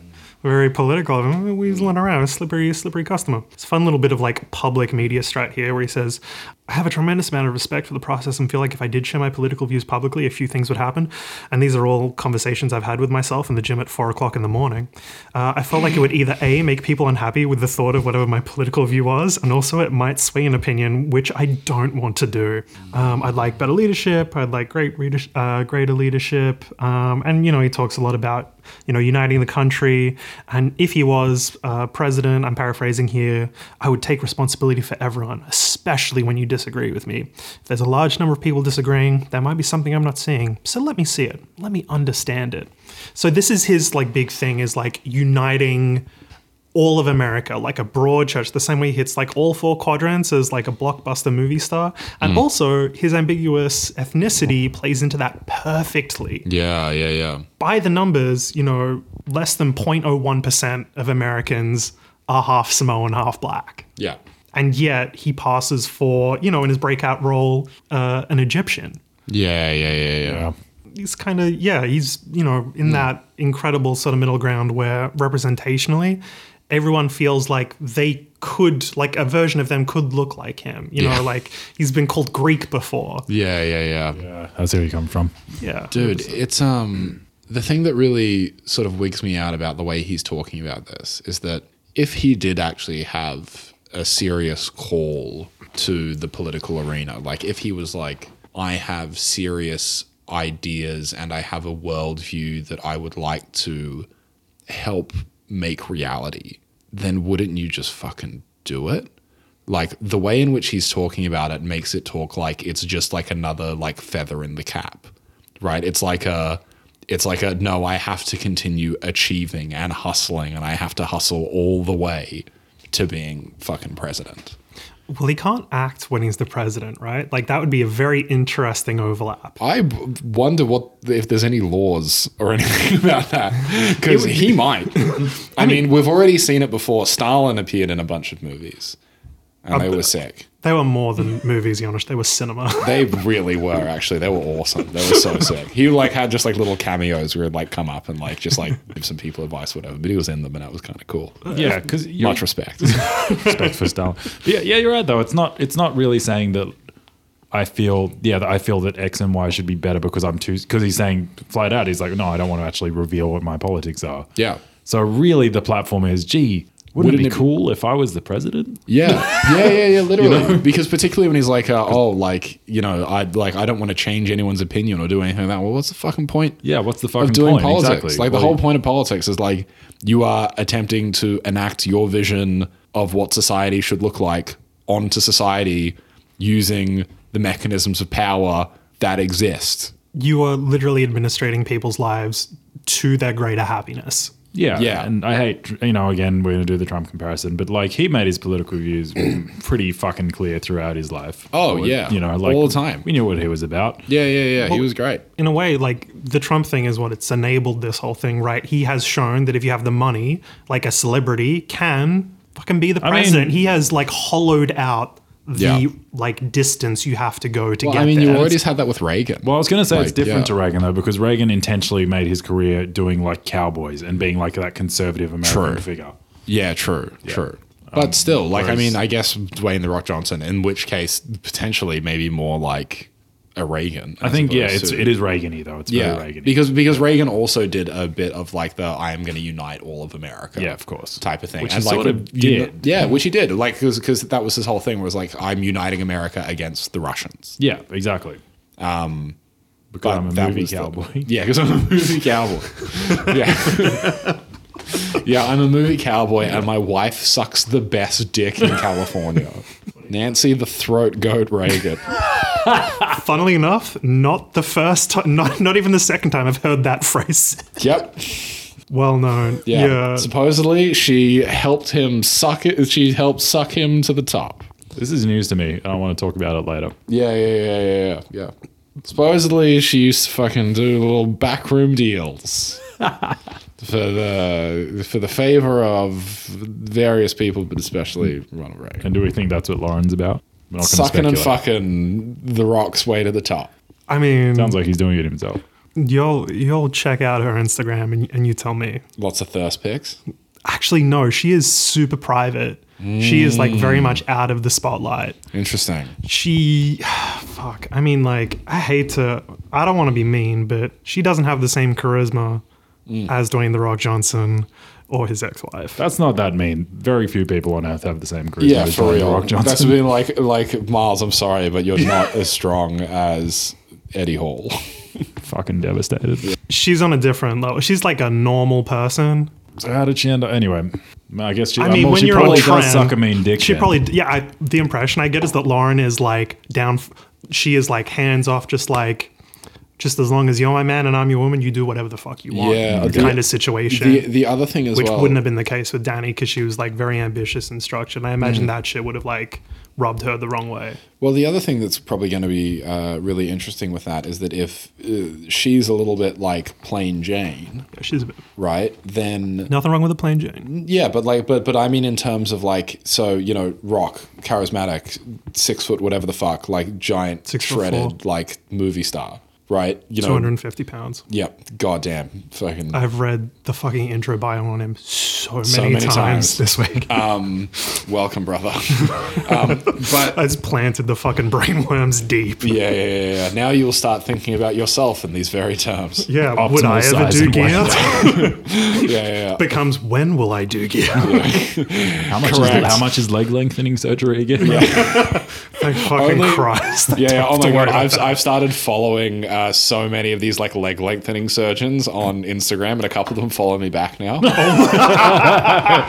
yeah, it's fucking sick. They're so good. They're doing like little TikTok dances while like all of the frequently asked questions about like leg lengthening surgery like happen behind them. Oh my god. Yeah, it's fucking great. It's so sick. rules. The one of the best ones I saw was like one of the dudes paid fucking like it was like three hundred thousand dollars to go from six foot to six foot three. What? Yeah, it's like you were already six foot. That's Like you see a bunch of these dudes according who to like the scientific black pill. That is the magic number. that's the magic number. But like you see the thing, right? Like you see a bunch of these, and it's like a dude will be like five foot two, and he's gone to like five foot eight or something, mm-hmm. and it's just like like fuck whatever, man. I'm like, that's that's crazy, like but like that's I still get crazy. It, I yeah, guess. yeah, it's absolutely. like- but it it's is like a you're thing. already six foot. Damn. Yeah, insane. Not six or four though, is he? No, no, not at all. Like, um, but fuck, what was I even saying? Um, what were we talking about? I think that Oh, was. I I, don't know. think that was the point. Oh, No, Nancy had some throat goat Reagan. Fucking. Oh no, yeah. So if so if uh, if, if his Did wife's you like initially kind of say I'm gonna Jane- play this back? Yeah. Did you say Nancy throat goat Pelosi? No, I said Reagan. you said Reagan. Okay, yeah, cool. you're- Yeah, you're I mean hearing that what put a you wanna mental hear. image. Yeah. yeah, gotcha. Um, fucking. Um, but anyway, like, yeah. So if, if if she's kind of plain Jane, doesn't that bode like really well for his image as like being presidential and being honorable? Because you have the thing where it's like I could have anyone. I'm the motherfucking rock. Like, look at me. I'm a fucking god. And I picked a normie white woman yeah, from yeah, yeah, exactly. I picked a fucking six.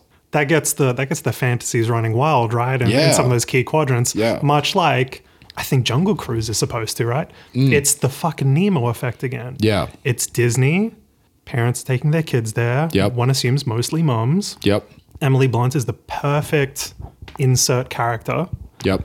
It's all dad jokes. Yep. He's this stoic, experienced, unflappable guy who ultimately chooses to stick around. That's his defining climactic act. Much Oh, older than her as well. Absolutely. Yep. yeah. Serious, Absolutely. seriously daddy vibes with the 450 year age difference. Yeah, and all those kids are going to see it, and they're gonna, and those kids are gonna be like 18 in 2032, and they're gonna have the Rock as the father figure. as Yep. the father figure, and the moms have The Rock as the, you know, fantasy husband figure. Yeah, yeah, yeah, yeah, Yeah. yeah, yeah, exactly. Because it's it's the thing where it's like, oh, like you know, I really love Peter, but I just really wish he'd get back into shape. Totally. Because if he's just you know the same guy and he's telling the same dumb dad jokes, but he's just a six foot four, two hundred and fifty pound Samoan god with abs, then you know maybe you know I'll you know stop like fantasizing about fucking people in my work. Totally. and also, you know, the female protagonist, like mum insert character, Yeah, is, you, you know, a white mid 30s or like late 30s girl boss yeah, as well. yeah, totally. So, I mean, there's going to Yeah, be a lot of the s- working mums out there. Yeah, Mm-hmm. I mean that's every female character in every movie now. Yes. True. Yeah, but uh, like I find that I find that really interesting because like even that choice of a romantic partner and a wife feeds into this image, right? It's in the same way that you remember when we were having that conversation once about how uh, wild a lot of the Instagram influences are in terms of like faking relationships so they can like cross seed Yeah. their followers. It's So- like fucking ancient aristocratic royalty, arranged marriages. Yeah, yeah, yeah. And then just being like, yeah, we'll we'll be together for this amount of time. We'll like post these types of like this type of content. Like Uniting their empires. yeah, yeah, yeah. And then like obviously once they inevitably like have the breakup, Mm-hmm. Right? Then they like but they take like a portion of each other's followers at like the end of it. Yeah. it's a Um, win win. Yeah, it's a win-win. It's huge, but like the fact that they will engineer like their entire like lives around faking these relationships, right? Makes I mean, like I, I think like everything at a certain point when you are doing the kind of pageantry that's required to become president of the United States, people would think about this. 100%. People would one hundred percent put effort into you should choose this person as your wife. totally. because I I honestly wonder how much of this like because seeing the thing with him like just being an absolute fucking psycho and going from like here's my like real emotion starting to come through and like oh I'm being filmed just that like snap American psycho bullshit and the way that he has been talking I would I wouldn't like put it out of my mind that maybe this was just like a no I found this plain Jane who either her self-esteem is low enough or she's just like actually cool with me fucking around. And I can just do whatever I want and just keep this on the back burner. And then when I'm ready to like run for fucking president or something she's like a beard. Yeah. right? Like like all of this like we talked about him doing like the Jimmy Savile thing of yeah I'm just going to be this all American whatever. I'm going to like all of my public image is going to embody all of these great qualities and I'm going to be so trusted and everyone's going to love me and I'm just fucking around all over the country with girls who are there in my hotel room when I rock up and don't leave for the whole weekend. Yeah, yeah, yeah, yeah. But like, but but also just you know being violent, being weird, doing just whatever types of like heinous shit, because that completely insulates him from uh, like like any like anything that anyone would say about him, right? Because like he's always in everyone's faces. So like, how would he have the time to sexually assault people? How would he have the time to you know just fucking do a hit and run or like I don't know whatever dumb shit that like celebrities do? Yeah. I reckon she's got some dirt on him.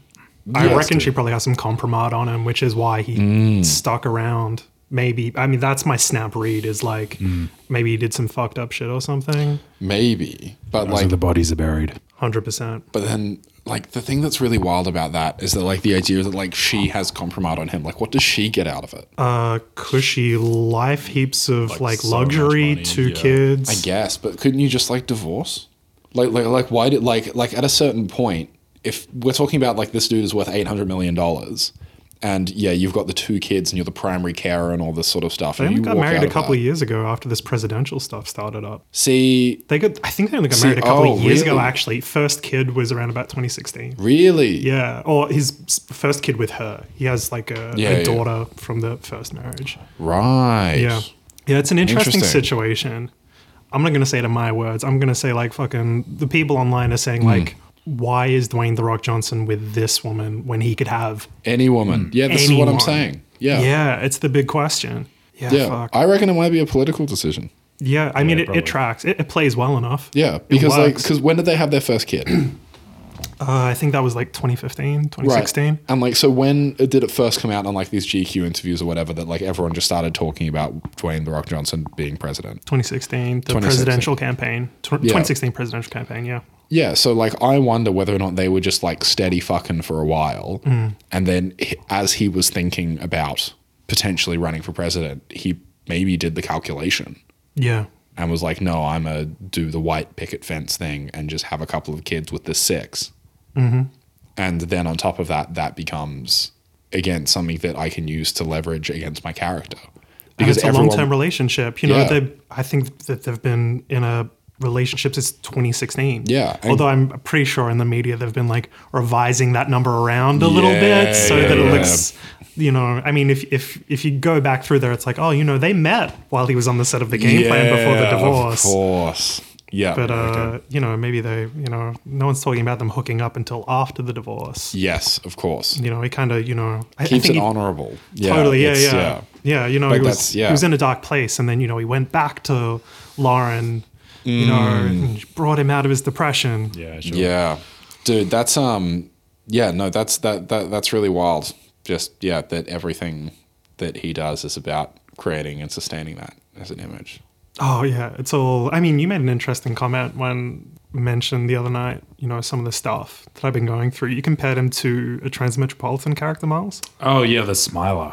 Yeah, what's the Smilers deal? The Smiler's deal is that he pretends to be basically goes up on so Transmetropolitan is like a future a comic about the year like 3000 something like Yeah. a re- basically like a really hyper accelerated version of current culture Okay. like everything's very gonzo and edgy and um, extreme consumption and stuff like that but the Smiler is a politician who comes in and his the incumbent is called the Beast who is the president who is just like you know openly a prick all the time the Smiler comes in and is like the perfect politician uh, ever got everyone's best interests at heart, smile on his face all the time, but behind closed doors, absolute psychopath. Yeah, right. Yeah, And he gets brought down by you know getting it recorded basically and Yeah, sure. leaking it because this was re- written in a much more innocent earlier time where recording a politician saying horrible shit would actually hurt them. yeah, yeah. yeah.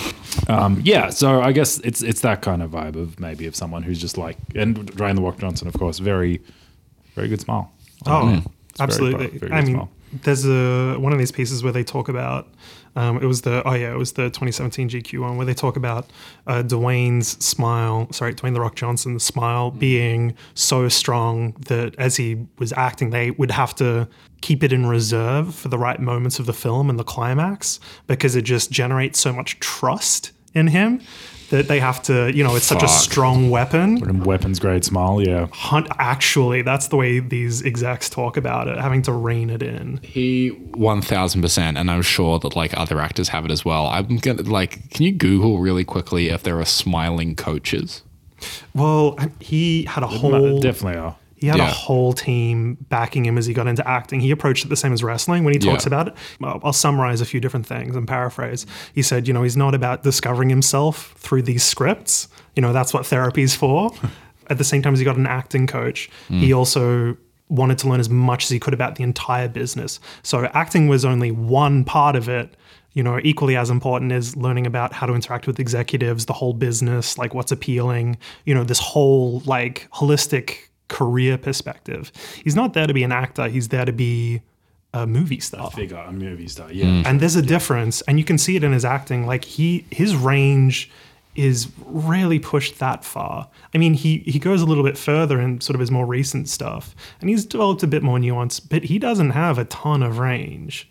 Not compared to, you know, like your he's no Meryl Streep. And you know what? I, I don't think he would disagree. I mean, he would, you know, you could flatten me if you wanted to, but I don't think he would necessarily disagree with me on that.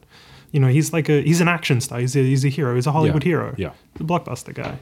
Um, smiling coaches. Yeah, no sorry. one's, no one's accused The Rock of being a serious dramatic actor. I'm looking it up. I can't find that much. There's a lot of like there's a lot of stuff that's um uh, corrupting the feed. That sort of reminds me of Tom Cruise prior to like 2005 ish. You know what I mean? Tom Cruise was like the archetypal movie star as well for a while there. Totally. Until Cool. people realize he had that tooth in the middle of his head. Yeah, yeah, the fucking tooth. But then he started doing like Collateral and Magnolia and stuff as well. And Mm. but but like prior to that, he was like the Top Gun guy and the Mission Impossible guy, similar kind of thing, like the movie star. Yeah. Totally. I think Tom Cruise, like pathologically, is more of an actor. Oh yeah, yeah, Yeah, he's got he's got that in him. yeah. He's he's always very vocal about his like extreme love for cinema and stuff like that. So Yeah. Yeah. I buy that more as opposed to I love being a public figure. Yeah, no, Right. like no, the fact that Tom Cruise like does all of his own stunts Mm. and does, but actually does like fucking bonkers stunts. Oh, like yeah. will hang off the side of a fucking plane as it takes off and does a lap. Fucking, Fucking love Tom. shit. I love Tom Cruise. Yeah, yeah, no, he's like he's an absolute fucking psychopath, but like I 100% believe that like he just does it because he like just loves movies. Yeah. In like just some fucking insane psychotic way. Oh, because yeah. who the fuck would do that for a shot? Oh, fucking Dwayne the Rock Johnson gets his cousins and his mates jobs as his stunties. Yeah, absolutely. Yeah, yeah, because you can't because you know his gets it. body, his body and his image and like all of these sorts of things are like this is all his brand. Yeah. Right? Phys- Like he can't risk that in the same way that, you know, fucking, you know, the dudes like in Lord of the Rings, like when they were fighting with some of the stunt doubles, like would just fucking like yeah, they'd get the stunt dudes to do falls, but like they'd do a lot of the fights and they'd like lose teeth and fucking like yeah. yeah, Yeah, different vibe. Totally. totally. Right. So then 2020, Mm. 2020, he there's a segment with Ellen, I'm pretty sure, on Ellen's Show Me More show. Um, people talk about his 20 uh, possible 2020 run. Um, Johnson talks. uh, He says that he's seriously considering it. Yep. Um, then on the same segment, Kevin Hart endorses him as well. Come 2021, you remember how he said that he would consider running for president if it's what the people wanted? Yep. a polling company called Piplsay showed that as many as 46% of Americans would support Dwayne The Rock Johnson running for president. And think about this. They this. don't this know is shit like a, about him or his politics. right, but this is also a country where voting is non-mandatory. Yeah. Yeah, you get you get like a forty percent turnout, don't you? Yeah, yeah, like yeah, it's, yeah, it's if that, I mean, it's not for you know, but it's low. Like yeah, no, really it's, low. yeah. For the um, I'm pretty sure that it's usually sub fifty percent. yeah, I think so. yeah. I'm pretty sure during the 2016 it was like thirty something percent. Yeah, Yeah.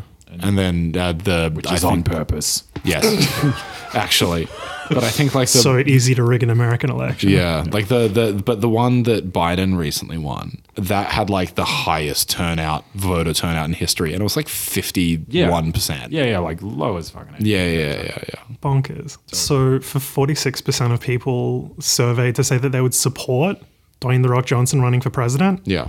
Is a huge fucking But it deal. just goes in as a third party. You have Democrats, Republicans, and the Rock Party. he may actually He could win. He could totally win. Yeah. fucking might. Imagine, I don't even know what that would mean for America. An independent president. Maybe that's what they need. Maybe that's the kick up the ass that, that they need to get him going. I think you know what he gets my endorsement. He gets one third of Trash Bunker endorsing him. I don't, I don't, I wouldn't trust him as far as I could throw him. Yeah, well, you better believe, fucking six foot four, 250 pound man. I can, Not I can't throw him at all.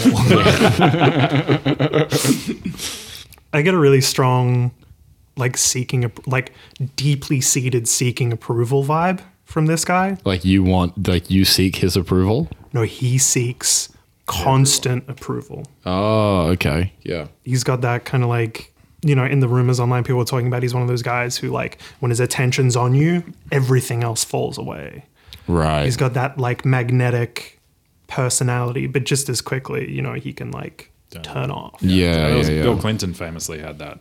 yeah. Yeah. he's got the fucking the beam Yeah. the love beam yeah i mean absentee father like growing up poor he's got that whole thing where it's just like i mean it's it's a tale as old as time right you mm. know got to keep shit locked down got to like can nothing is nothing is ever enough for this guy Yeah. I wonder to how. the point where he's a 24-7 celebrity Yes. Mm. not Yeah. just not just a working actor playing the celebrity game. You know, in an era where celebrities are becoming more and more private again, or actors are becoming more and more Yeah. private again, he's one of the few, one of the very few movie stars, and you know, the best celebrity at being a celebrity there is. Sorry, Yeah. what were you gonna say, man? Uh, I kind of remember, but yes, he is 100% like the best celebrity. Yeah. He's doing effectively what like David Hasselhoff and Jimmy Savile and all of these people like have done in the past. Is just being super present and uh, like doing everything that you possibly can to just bombard people with the image that you want to present. Totally. And, and a big part of enabling that as well, it's not just the the movies. And movies these days, like when it's on demand and streaming stuff, there is that and this is where we get to get like a little bit abstract and psychotic, which makes me so fucking that. happy that we're finally here. You know, this is an era defined by virtualism. The ability to conjure like dopam is dopaminergic, you know, a, a dopamine generating thing of whichever flavor you want whenever you want. Like people, the streaming stats show that people watch the same shit over and over again. Like if it's their fucking thing, they're gonna watch, you know, the same thing, the same movie over and over and over Yeah, again. they'll the same rewatch show. The Office. Yeah. 30 Yeah, fucking classic example. times. Huge. If you're the kind of person who does this, this is how you do it. Or like video games, right? Like replay value and Yeah. duration is a huge fucking deal, right? Almost uh, the idea of the fixed campaign video game is like a very niche sidelined thing now. Now they're like constantly ongoing, continuous experiences with maximum playtime value so that if it's your fucking thing, you just play that for fucking ages. Like your cards and your Fortnites. And I mean, latest example, Elden Ring is basically just destroyed this year for video games for anyone else because people are still playing it with huge playtimes going because like if this is your thing you just keep doing this thing. And so movies have this similar quality and sort of TV series like Ballers or Young Rock, or get this right, he's also the host of the Titan Games, which is like Herculean style aesthetic gladiators Cool. with Cool. inspirational stories for people who are turning their lives around through like athletic pursuit. Is it like Gladiator, like old Gladiators? I actually kind of like that. I Yeah, think I we could do fucking, that kind of I fucking, I fucking love that I'm shit so so, into it. much. It's it's a little more head to head like American Ninja sort of thing, Awesome. where it's like two people competing in the pit for the Rock's approval.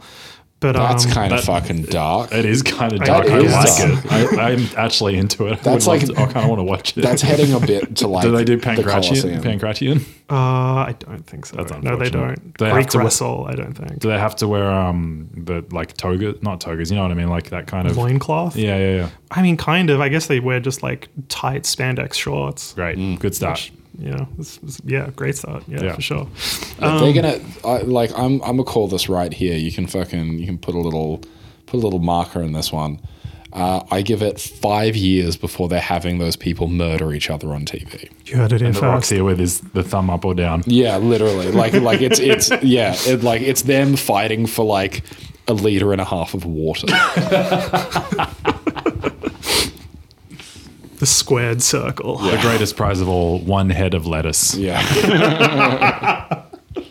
Dude, lettuce in New Zealand so cheap. I had so much fucking lettuce just to flex. Bro, that's fucking crazy. I'm so jealous right now. Yep. Yeah, fucking awesome. I had so much fiber you wouldn't believe. Unbelievable. Shitting bricks, bro. Mm-hmm. Yes, Had sir. a shit in weeks. Yeah. It's the middle of winter. It's, it's hibernation esque Yeah. behavior. Got to retain those nutrients. Thought you were looking swole. Thank you. yeah. Yeah, a lot of retention going. Got to go somewhere. Yeah, a lot of retention. Fiber retention, semen retention.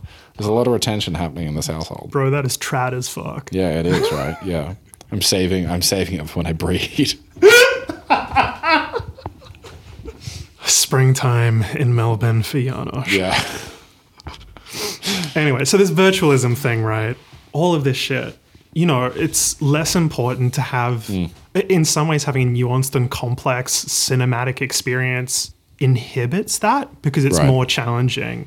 And, you know, those kinds of movies, they're fucking great because, you know, you can have like little epiphanies and you can grow as a person. You can put yourself in, you know, difficult and complex, nuanced situations. You can go like, oh, fuck, man, that's a little bit like this time in my past or my life right now. And fucking learning something from this, like, you know, mirror representation of the world in these metaphors. And you know you build up your interior psychological flexibility and capacity for empathy through these you know difficult mature fucking you know pieces of art right?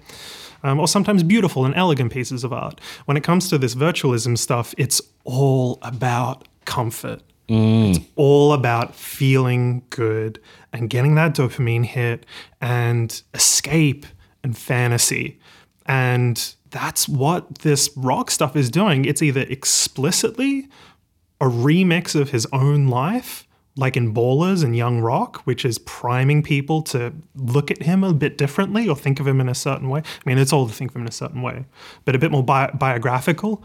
Or it's like hangout stuff with your mate, The Rock, who is a deeply honorable and dutiful and competent and stoic and wise and nice and deeply kind, beautiful, hypermasculine dude. And huge percentage of, you know, these films from the the pivot point, that Fast Five 2011 year, have been either produced or executive produced by Dwayne the Rock Johnson and you know Seven Bucks Productions, his production company um, that Dany Garcia is also involved with. He's also got a tequila company that is massively outperforming, you know, George Clooney's one that got sold for a billion dollars in its first year. Um, they sold, I think, uh, if I remember correctly, 600,000 nine liter cases in their first year, which is, What the which is a lot. Damn. It's a lot of Teremana tequila. And for $15 million, you know, Dany Garcia and Dwayne The Rock Johnson bought the XFL Football League. Really? Yeah, they recently bought, yeah, a football league. And I think they're doing some kind of partnership with Disney to have this alternative football league, which kind of harkens back to. Is fuck? it going to go on like Disney Plus or something? I think so, yeah. This- I, I remember vaguely remember reading something about Disney. I think it will be like a Disney I Plus can't thing, believe which that XFL still exists. it's so yeah, Vince McMahon was I think previously like the CEO. But I mean, this is the gimmick it's more violent. Is that what it was? I yeah, feel I like think it was. so. Yeah. Yeah, yeah, yeah. They, Lawyers' um, yeah, that was the. I, I think that was their big thing. Was that like it's like hockey meets NFL. Yeah, but I mean, in the purchase, they were talking about, you know, we're going to keep what works. We want to create like a safe sporting environment for these players. And it's like a really great way to constantly remind people of The Rock's sporting pedigree. Yeah, If you like yeah. sports, Dwayne The Rock Johnson is a sports guy. Yep. And you know what? He saved this failing league that, you know, is Yeah. now on all the Disney stuff and is. You know, they're going to put a. I would be Yeah, very surprised yeah. if it isn't at least somewhat successful. And even if it fails, it'll serve their marketing purposes. And he's as an well. everyman. We, he you, he knows that when you watch a sport, you just want to see them get in a hockey fight. He knows that that's what the people are there for. Hell he gets yeah. it. yeah, Bit of biffo. Bit of biff. That's Bit right. of fucking biff. That's what we're all there for. Yep, sick. Cool. Yeah, where the fuck was I? go- Let me see. Let me see if there's anything else to pull up here. Yeah, all right. I'm I'm fucking I'm down. Infinite virtualism of Dwayne the Rock Johnson. What do you watch on repeat to make yourself feel comfortable, Yeah. Janosch? Disney's Hercules. You already know this. Just kind of hoping you'd say like the century of the self. Pervert's Guide to Ideology. Actually, Yeah, I've, wa- exactly. I've like I have unironically watched that about ten times. The first four That's times, necessary though. yeah, the first four times was so I could actually understand what the fuck was going on. Exactly. and then like everything following that was just so I could actually understand it. Then I had to read a bunch of Zizek and then I got it. Yeah. Um, but like, yeah, I, I watched that a lot. That was, yeah, that, that was definitely like a comfort thing. Just hearing Slavoj Zizek's voice now is actually like kind of comforting. That's where he wants you.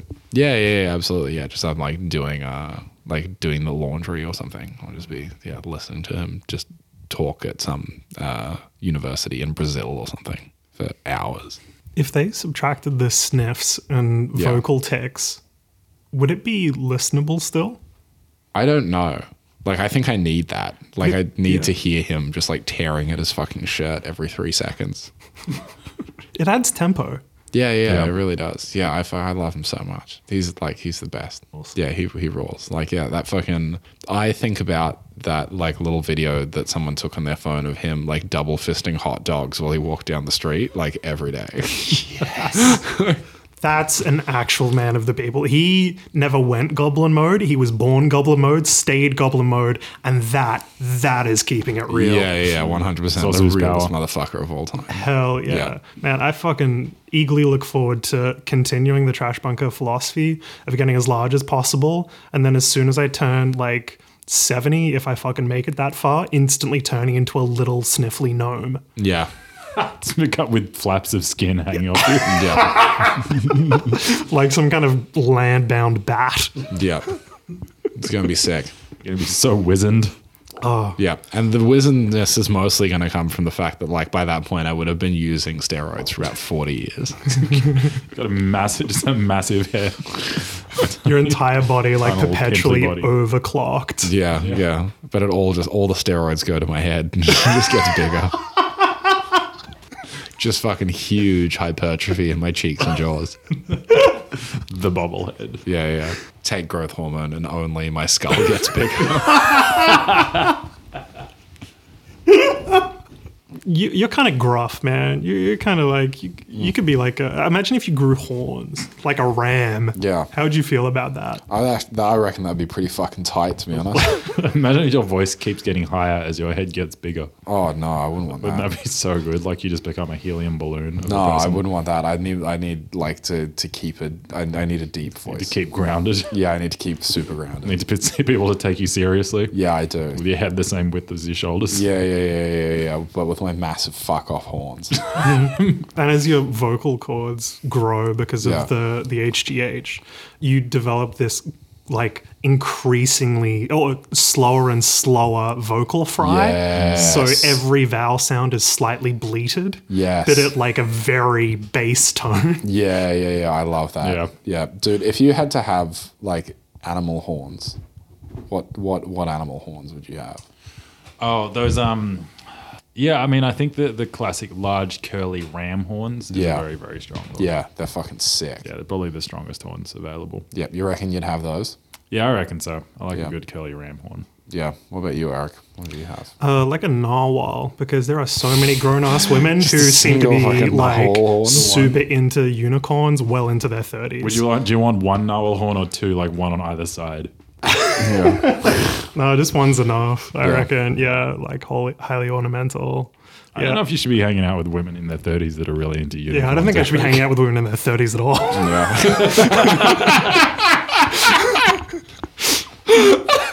no, I'm kidding.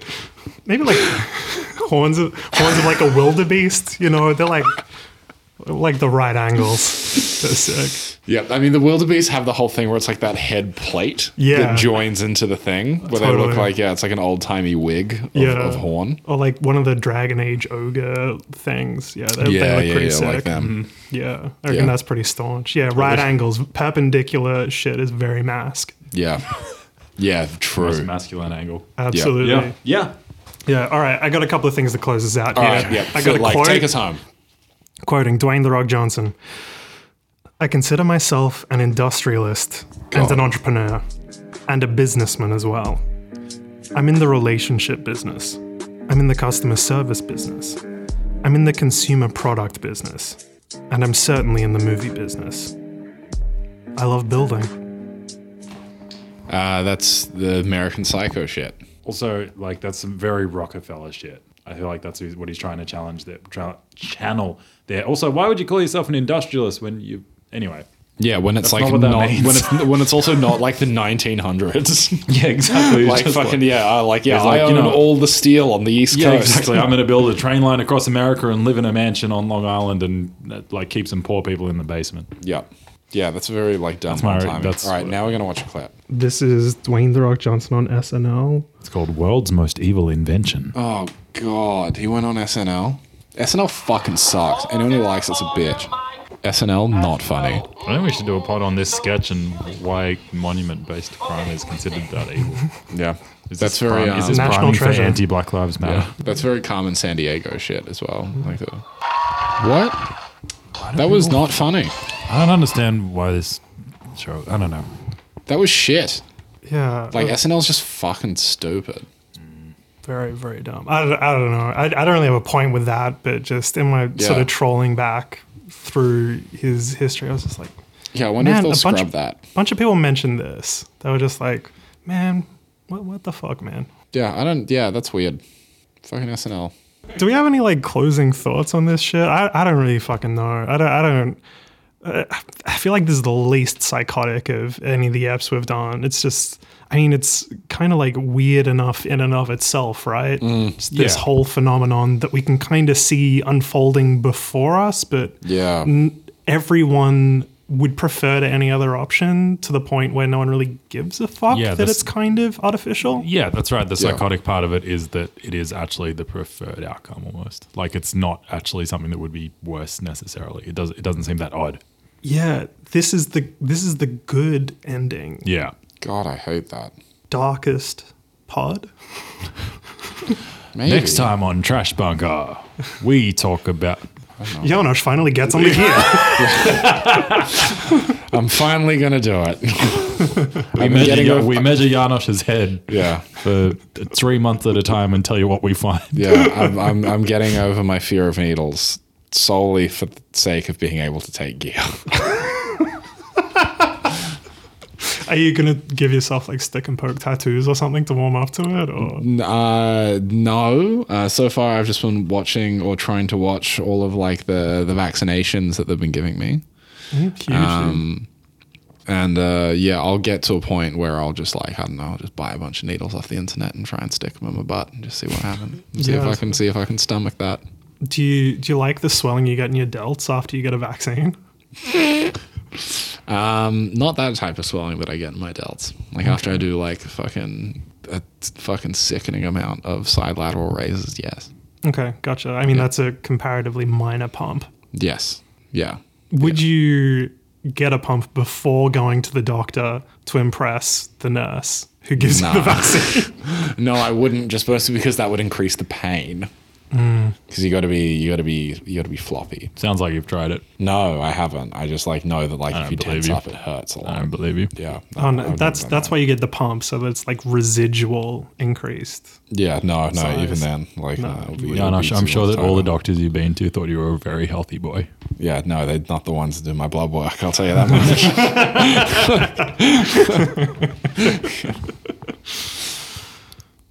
This has been Trash Bunker. My my name's Eric. Fair enough. Uh, fuck, we still haven't come up with like a fucking Yeah, ending we're, thing. we're never gonna get it. We're never gonna Yeah. get it. There's no, there's no good way to finish this. Yeah, I don't know. Just maybe what's something uh, helpful that we can tell our audience to just keep them going until the next one. Never stop staring into the sun Yep. of culture. Did I did I That's tell you did I did I tell you about the I like it. It's the- kind of like our saying. It's like the way out is through. I like. Yeah. Yeah, it's the kinda way like out is that. through. Did I ever tell you about the Spanish teacher that I had, Yoli? No. She was great. She uh she she she was this like weird hippie lady who would um like get like fucking wild aggressive road rage but would just like listen to like fucking like mystical pan flute music in a car. While she was fucking Yeah, yeah. So raging just, out. yeah, so she'd be like trying to like chill, and, like meditate as she was driving, and she'd just like fucking someone cut her off, and she'd just like fucking scream, wild, fucking great. She was so sick, but like this fucking weird hippie lady, God, I loved her. Uh, she had like a bunch of just like dumb theories. And one of them uh, was that actually staring at the sun is really good for your eyes, but you have to like start. You like you can't just like fucking stare at the sun. That's insane right? You have to start by like looking at just for a little while, but squinting really hard. And then you have to like, you know, just progressively overload. You have to stare for a little bit longer. Then you can open your eyes a little bit more. And eventually you want to get to the point where you're staring directly at the sun.